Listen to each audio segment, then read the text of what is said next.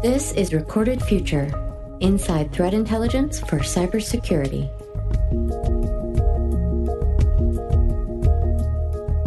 Hello, everyone, and welcome to episode 123 of the Recorded Future podcast. I'm Dave Bittner from the Cyberwire. Our guest today is Josh Kamdjou. He's co founder of Sublime Security, a company that's looking to address the widespread security issues of phishing and spear phishing by offering open source tools that alert users to a range of potential indicators, as well as giving users the opportunity to share their findings with the community to more quickly spread the word about new and growing threats. In addition, we'll learn about his career journey, get his thoughts on threat intelligence, and he shares his advice for folks looking to enter the field. Stay with us.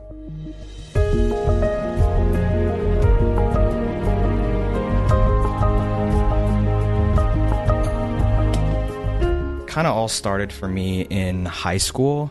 So I was fortunate enough to attend a high school that had a an information technology program. My high school was kind of ahead of its time, and we even had the opportunity of getting like networking certifications, like CCNAs and like Security Plus and A, A Plus certifications. Hmm. And so that's really where I got my foothold and interest in technology in general. Uh, all started in high school. Uh, I was really motivated by some of my early successes there. So I was doing really well. You know, I got some certifications and eventually I made my way into security just by tinkering and, and um, really gain, gaining an interest in just breaking things and hmm um, getting access to things I, I shouldn't be.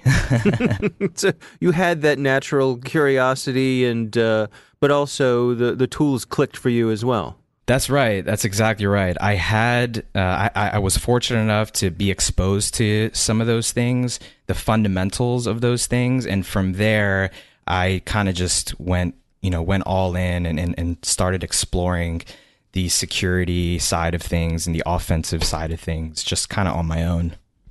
And so you finish up high school. Were you off to college then? That's right. So uh, I went to the University of Maryland and I studied computer science there. Um, I was heavily involved in extracurriculars as far as technology and cybersecurity go. So, uh, freshman year, joined the cybersecurity competition team. So I, I was, you know, heavily involved in like CTFs and um, you know, breaking into networks and, and reverse engineering and, and, you know, doing Jeopardy style CTFs and that kind of thing. Uh, eventually ended up leading the, the competition team towards my later years in college. Really just solidified my interest in uh, cyber and, and uh, offensive cyber specifically. Yeah, it's interesting. You know, I, I too uh, went to the University of Maryland and uh, had a great experience there. But you know, as I graduated, I, uh, looking back on it, it was really those extracurricular things that uh, led me to uh, the professional opportunities that I enjoyed after getting out of school. Hundred percent. So much more of university time is is is is more than just your academics, particularly in in univer- in a university environment that affords you know all these different types of extracurriculars.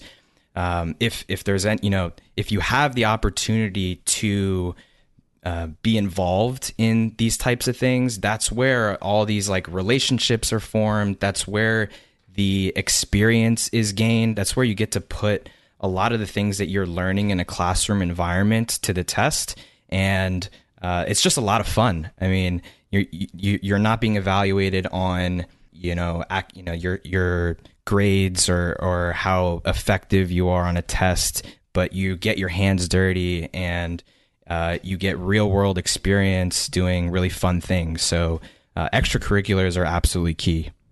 Now, when you got out of school there, what sort of uh, work were you uh, pursuing when it came time to pay the bills?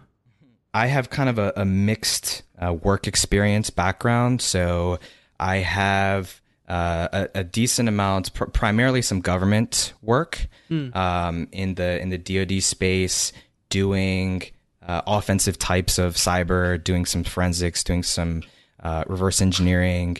mainly offensive cyber related things. Um, and, and, additionally, I have uh, some. I, I, went into some private sector work as well, mainly doing red teaming, penetration testing, um, phishing engagements. Uh, pretty much, it pretty much all gravitated towards offensive cyber. mm. Now, you decided to start this company, Sublime Security. Um, and uh, it, it's my understanding it hasn't been a, a straight line sort of uh, affair. You perhaps you know what you guys started set out to do uh, hasn't led you to where you are today. That's right. That's right. So we started Sublime in 2017 as a result of my uh, offensive work. So I was realizing that there weren't really any defensive like email security products that were stopping me on my engagements. Hmm. And this is still true today. Like email, you know, email phishing attacks are like the number one cause of compromise. And so um, I'm also a you know software engineer by trade, so I decided to take the problem into my own hands and build a solution that would stop me as an attacker. And so what we set off to build was a point solution that would identify advanced forms of spear phishing and instead of try and make a binary decision on whether we're going to quarantine an email or let it through, we would operate in this very gray area where the, the advanced attacks live. And we would present signs of suspicion to the user directly in their inbox. So we would warn them when we think something is suspicious and we would tell them why. So, as an example, we would say, This domain was registered three weeks ago and you've never contacted this person before. So, we think this is suspicious. Hmm. So that worked really well. What we realized was that there was an even better way of solving the problem. So we had some early adopters, we had some early customers. Um, we were catching attacks that were bypassing all the email, all the other email security products today. Um, what happened was there was an attack that bypassed our product as well. Mm. And so we quickly, you know, we quickly uh, started responding to this and building defenses to to address this attack vector and we realized that this is this is a common thing that all organizations do and all email security vendors do they respond to attacks in this single threaded environment. Um, but there's no collaboration there's no sharing there's no you know automation when it comes to this. And so what we realized was if we could open up our platform and make it open source and make it free to enable everyone to use it, we could actually respond to attacks a lot faster by enabling organizations to do the things they're already doing, like responding to attacks, but uh, modify the core of the platform so that you're no longer um, reliant upon the email security vendor, you have the power in your own hands and you can share those detections, share those improvements with other people in the community. Hmm. So, how does that play out, you know, from a practical point of view? Do you find that uh, I would imagine some folks are reticent to share those sorts of details? Yeah. So, the platform as a whole uh, does not have much sensitive in nature. Um, it's just technology, things that um, you know, techniques for for detection. Hmm. But how you actually string these detections together and to stop an attack are the things that are customizable. And so, as an organization that creates a detection, you can choose who you share those detections with. So, if you have a very close knit group of colleagues that you trust, then you can choose to only share it to those people. And the beautiful thing is that this type of sharing is already done today, but it's very manual and it's very asynchronous over things like mailing lists or Slack groups. Mm. We want to enable real time response to immediately adapt to threats. So to remove this manual component and allow people to collaborate in real time. Well, let, us back up a little bit, and, and, maybe you can help me understand um, a little bit about this particular problem. When I think about email, um, it seems to me that garden variety spam is pretty much a solved problem. You know, I, I don't see uh, ads for Viagra popping up in my in my in mailbox. You know, it seems as though the the big email providers they pretty much have that taken care of. Why is phishing different? Yeah, that's a great question, and, and I would agree with that assessment.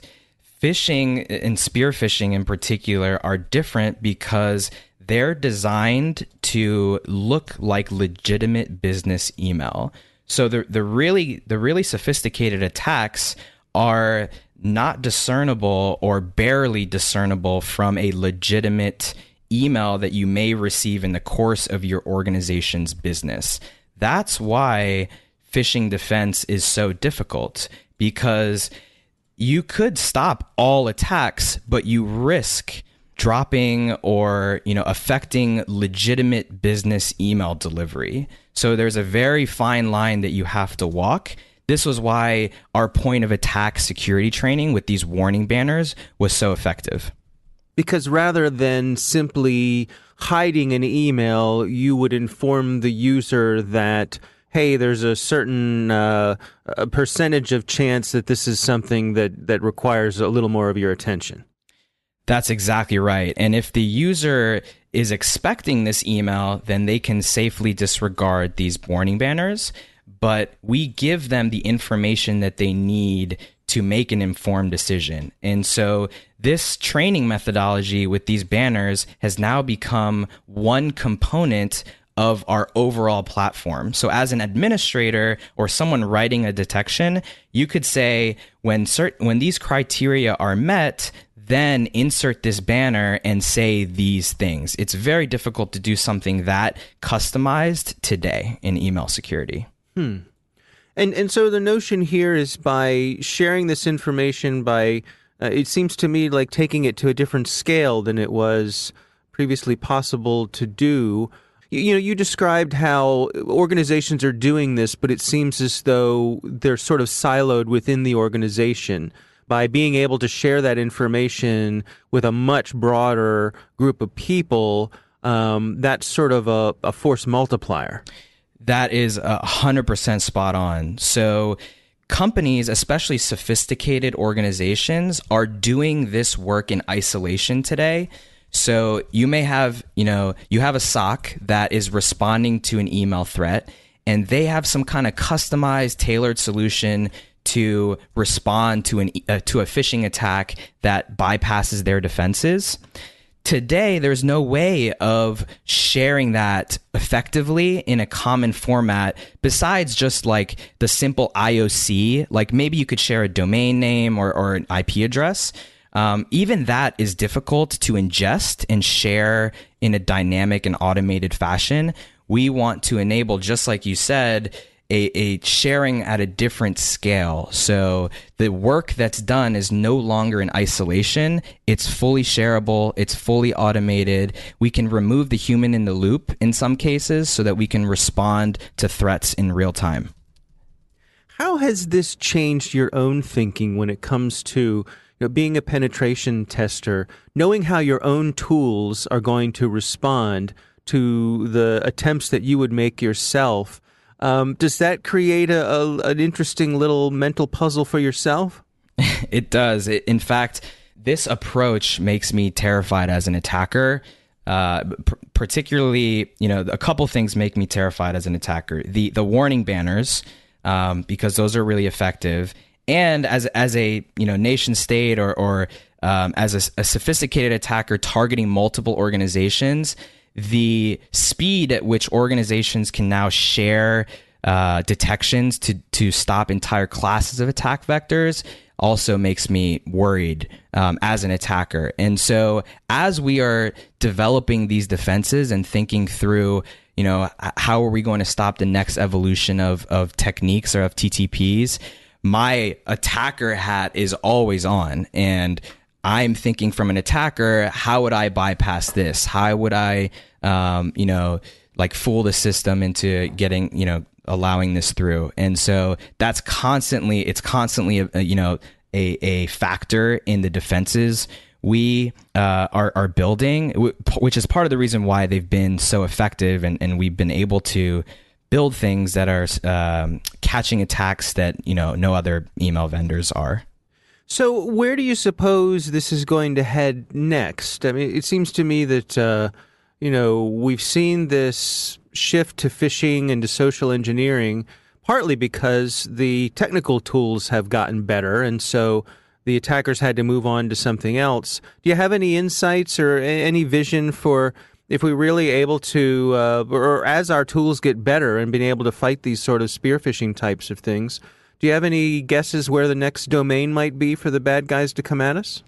Yeah, it's a it's a great question. So I don't think the email threat vector is is going anywhere. So I, I think I think defenses are going to get better, but I think attackers are, are going to get better and, and we're all going to evolve. What I do think we will see is as the landscape becomes more more challenging for attackers, the lower tier ones will start to pivot to different domains, more accessible domains um, that have not been addressed as effectively. And so we'll see things like we, have already started to see some of this in, in, the form of you know SMS phishing and um, you know other types of group you know chat environments. We've seen some just recently. I think there was a headline today on um, deep fake voice impersonation for BEC effectively. BEC mm-hmm. over artificial intelligence powered uh, deep fake for voice. And so they got an attacker to wire, or they got a, an organization to wire money by faking the CEO's voice. Um, so I think we will start to see these different domains as the phishing landscape becomes harder, but I don't think the email landscape is going anywhere. I think that is here to stay. And, and the reason is organizations conduct all of their business through email externally. This is how they communicate with other people. So uh, I don't think it's going anywhere. We'll just have to adapt as new domains uh, come into existence and, and, present a threat. I want to get your perspective, your take on uh, threat intelligence and um, the part that you think it plays when it comes to organizations defending themselves. Threat intelligence is key. So there's this concept of herd immunity, and there's a concept of of benefiting from other you know collective knowledge. You would be a fool not to benefit from a, a collective body of knowledge. That's that's effectively what threat intelligence is. You have uh, identified either you know confirmed or or purportedly uh, suspicious indicators, you should benefit from those in your organization's defenses. Now, the question is, how are you doing that and, and where is your threat intelligence coming from? So, what is the fidelity of your feeds? You know, what's how, how are you implementing them in your organization's defenses? Is it a first line defense? Is it is there any manual review? Um, is it automatic ingestion? And if so, how confident are you that the you know in the in the true positives or, or false you know or the false positive rate so that there's a lot of considerations uh, particularly in an environment today where threat intelligence is the field has become a bit flooded with vendors so you do have to take care in you know your selection and, and be mindful of how you're employing that in your environment what sort of advice do you have for that person who's you know, coming up, either coming up through school uh, and is interested in cybersecurity, or maybe even somebody who's thinking about switching careers. Um, what sort of advice do you have for them? It's a lot of fun. So, uh, I, cybersecurity is one of my passions. I would say if you are not if you are not really interested in the subject, then you should not be in, you should you should think about whether you really want to be in this field field. And the reason is that the field is constantly evolving and you have to stay current with the latest trends. Obviously it depends on what what you want to be doing in the field um, for for a lot of you know specific uh, roles or, or specific uh, types of work in cybersecurity, you have to stay current. So I would say ensure that you really want to do it. And if you do, it's going to be a wild ride. It's, it's going to be a lot of fun. Um, get your hands dirty as much as you can. Don't just read, like actually, you know, stand up environments and, and put into practice what you are reading because that's what helps solidify the learning. That's what helps you learn all these different edge cases and, and that's what really makes you more more well rounded. Our thanks to Josh Kamdjou from Sublime Security for joining us. Don't forget to sign up for the Recorded Future Cyber Daily email, where every day you'll receive the top results for trending technical indicators that are crossing the web Cyber news, targeted industries, threat actors, exploited vulnerabilities, malware, suspicious IP addresses, and much more. You can find that at recordedfuture.com/intel. We hope you've enjoyed the show and that you'll subscribe and help spread the word among your colleagues and online. The Recorded Future podcast team includes coordinating producer Zane Pokorny, executive producer Greg Barrett. The show is produced by The Cyberwire, with editor John Petrik, executive producer Peter Kilpe, and I'm Dave Bittner. Thanks for listening.